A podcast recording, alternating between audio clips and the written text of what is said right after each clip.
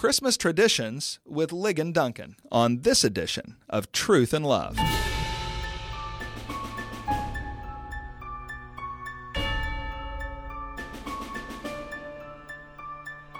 I'm Heath Lambert, and you're listening to Truth and Love, a podcast of the Association of Certified Biblical Counselors, where we seek to provide biblical solutions for the problems that people face.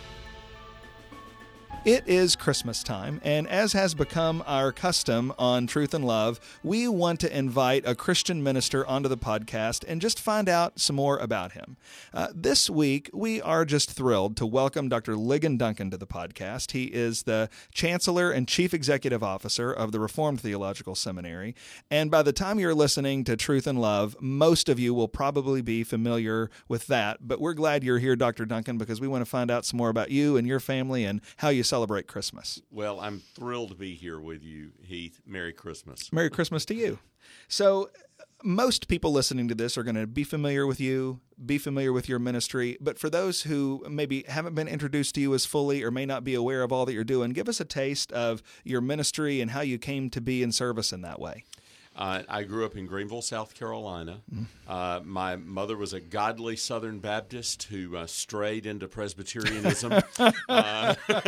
and she's a graduate of Southern Baptist Theological Seminary, actually cataloged the church music library at Southern when she was a student in the 1950s. 1950s. And then she taught, she was a choir director in Baptist churches in Tennessee, North Carolina, and Georgia before joining the music faculty at Furman University in the late 1950s, and that's where she and my dad met.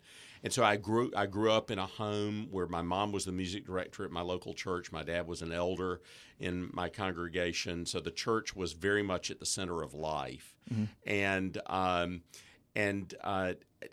I, you know, from my earliest days, remember having conversations with my mom about the gospel. Mm. And she was sort of the theologian of my life. Okay. And we had wonderful conversations. I made a public profession of faith in Christ and was baptized at the age of 10. A lot of people don't know I was baptized as a believer. Okay. So you got to come and go. My Southern Baptist mother, wasn't ready for infant baptism yet, even though she had married a Presbyterian. Okay. I think that was a genuine profession of faith, but I was theologically confused. Okay. Even though I'd been taught really good Bible preaching, really good faithful biblical teaching, I think I was a closet Arminian. Okay. And I went to youth conference when I was 14 years old and heard a pastor preaching on Ephesians 1, and I suddenly realized, okay, before I ever reached out to God in faith, He had already reached out to me in grace. Wow. And the only reason I reached out to Him in faith is because He had reached out to me in grace. Yeah. And when I got that straight, suddenly my struggles with assurance just they were done. Okay. And that had such a profound effect on me, in combination with my youth pastor, who was just amazing, really poured his life into me, plus my mom and dad, and a faithful pastor in my home church. And I really felt like, okay, I want to help people like this the rest of my life. So really at an early age, I felt called to ministry. And when I went to Furman to do undergraduate work, I deliberately did history and English just as good liberal arts background, because I knew I was headed to seminary. Mm-hmm. So I felt a call to ministry pretty early. I came under care of my local elders, and then our presbytery examines people who feel like they're called to ministry, and I was examined, became a candidate of the presbytery, and really pursued ministry. I went to school for a long, long time because I had to do a master's degree and then a PhD, and so by the time when I was 29, I was ordained. Okay. And became a pastor and a seminary professor, and I've done that ever since. All right.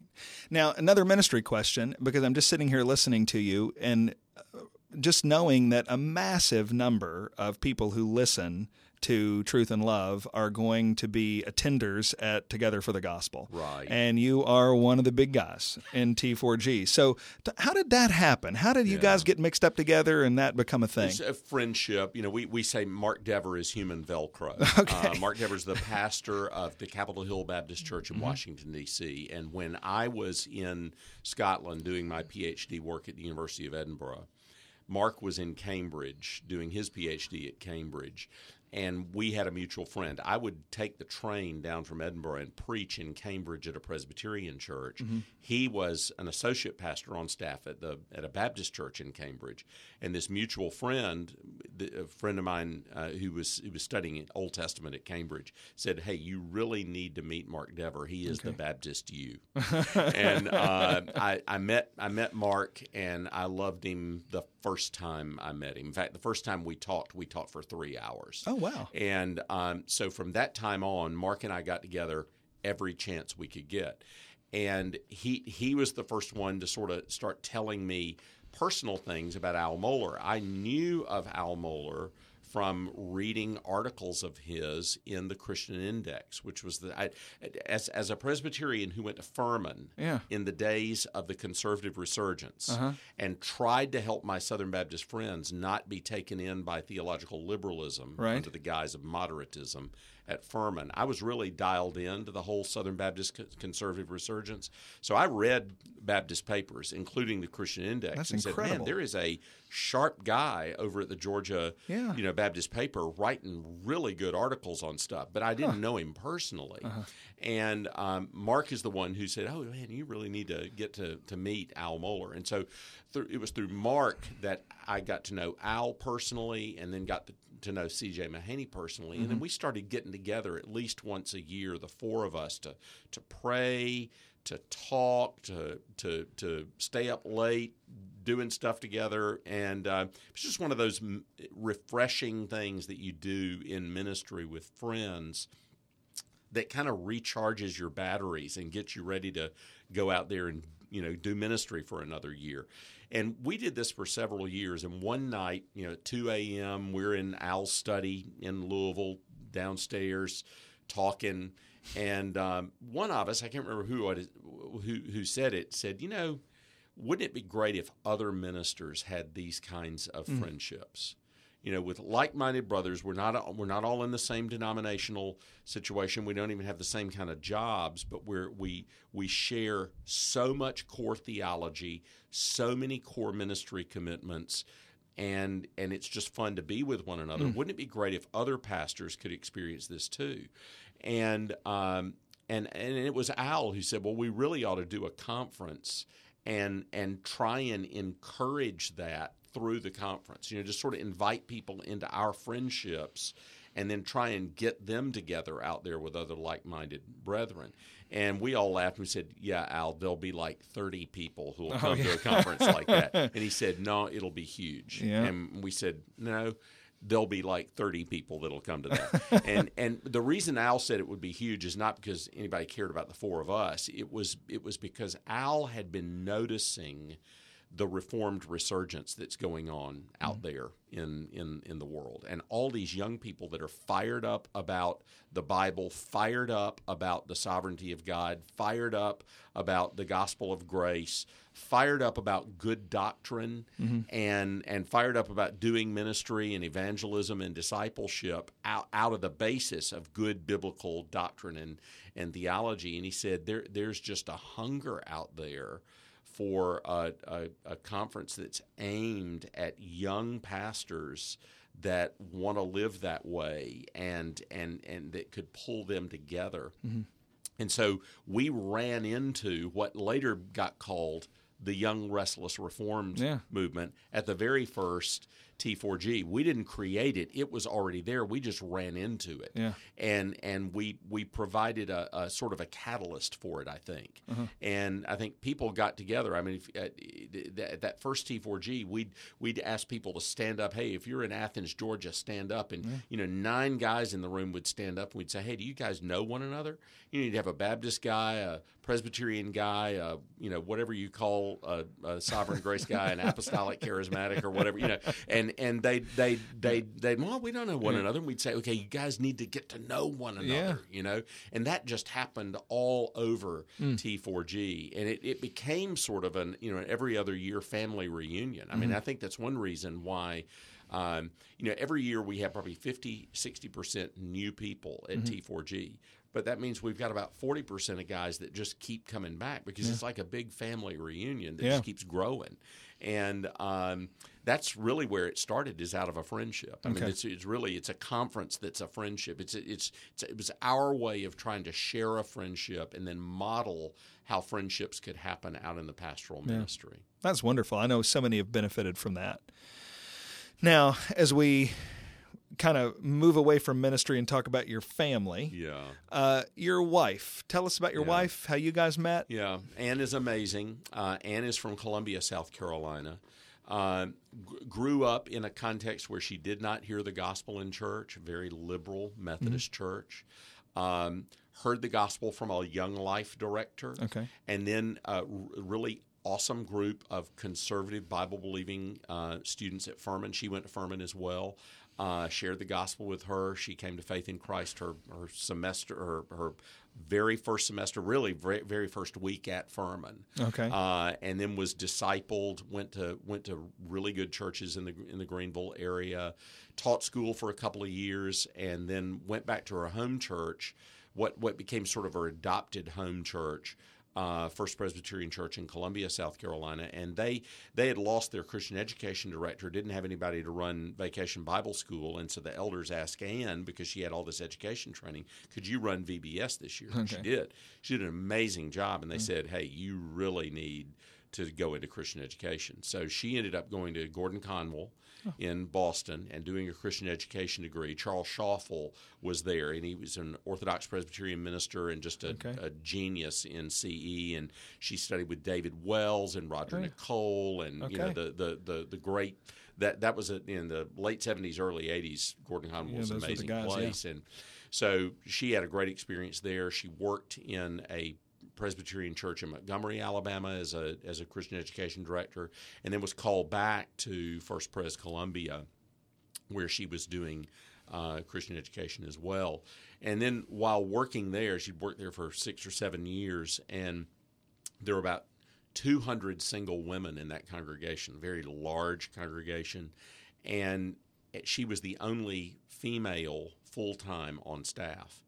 And so when female issues came into the church office, a lot of times the women preferred to talk with Ann about certain things. And she was running into stuff that she had no idea how to deal with. Mm-hmm. And so she said, you know what, I really need more training if I'm going to do this. And so the elders actually paid to send her to RTS to do a counseling degree. Okay. And that's where I intercepted her. All right. And so I actually had to go not only to her father, but to the elders of First Presbyterian Church to ask for her hand in marriage. No kidding. And they said yes. And they did say yes, thankfully. Good. All right. And so Ann worked in counseling for a few years until we had children. The doctors had told us that we would not be able to have children. Okay. And in God's kindness, he gave us a girl and a boy. Okay. And so she worked and did counseling for a few years when we were first married until the children came along. Mm-hmm. And then she's been a mother and a wife and a supporter in ministry.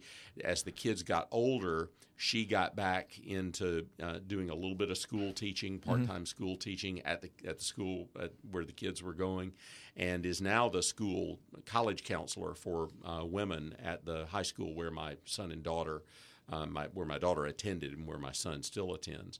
And she's just a very, very wise, godly person who has, I mean, people just seek Ann out, and they know that they can trust her. And she's just got so much common sense on how to help people. Yeah. So. And how long have y'all been married now? We have been married for 25 years. 25 years. Congratulations. Yeah. Thank you. And you've got two kids, and they're how old?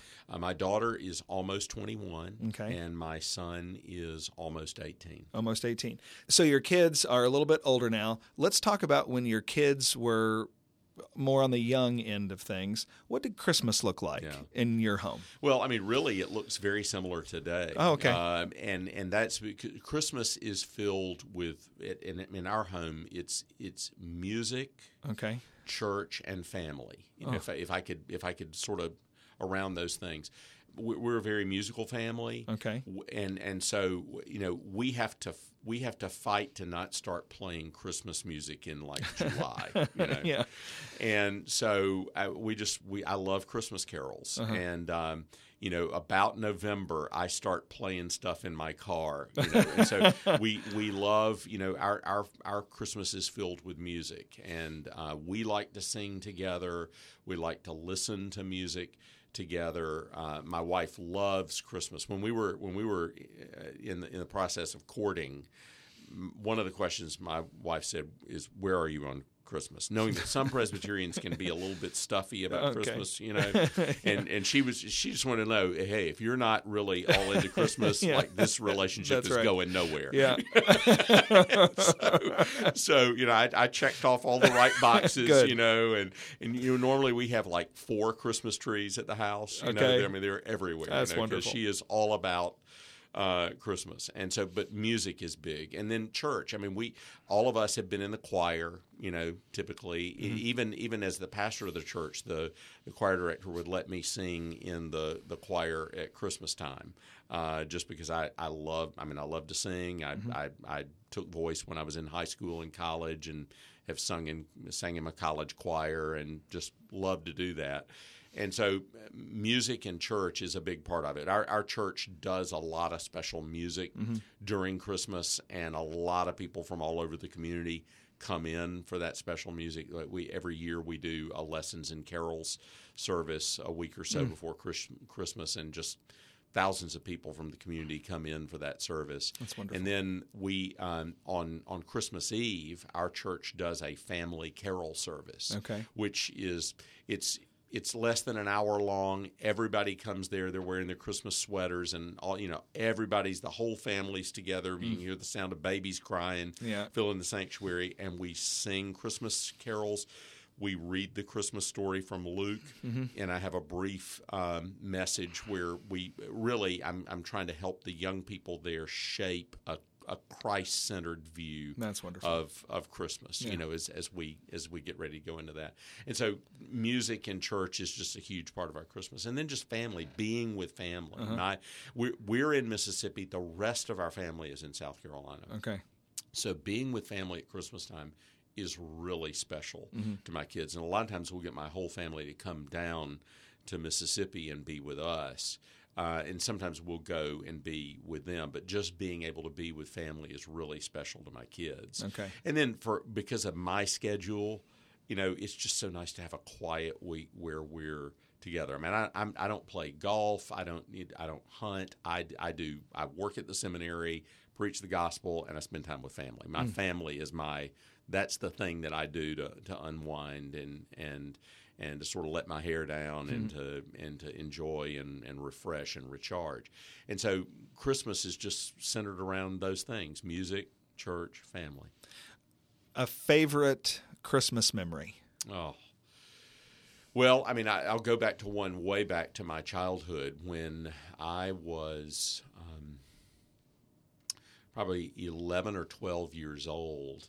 My youngest brother, I have 2 younger brothers. My youngest brother Mel had a seizure on I think on Christmas Eve, and we almost lost him. Oh dear! And by God's grace, we rushed him to the hospital. He was revived and recovered fully. It was I'm not sure whether we ever fully understood what it was, but it was one of those. It was during that time where we were just learning about sudden infant death syndrome and all that. And I don't know what kind of a seizure it was, but he stopped breathing and turned blue, and we had to rush him to the hospital. And so and because of that, we were just totally unprepared for Christmas that year in a number of ways. But just having him was enough for all of us. Yeah. And our mother actually wrote a late Christmas letter about that that I think got to people in January, just saying that the you know, other than the gift of Christ and salvation, the gift of having Mel back was, you know, we just couldn't thank God for a better Christmas than the fact that all 5 of us were still together. So that goes way back to my childhood.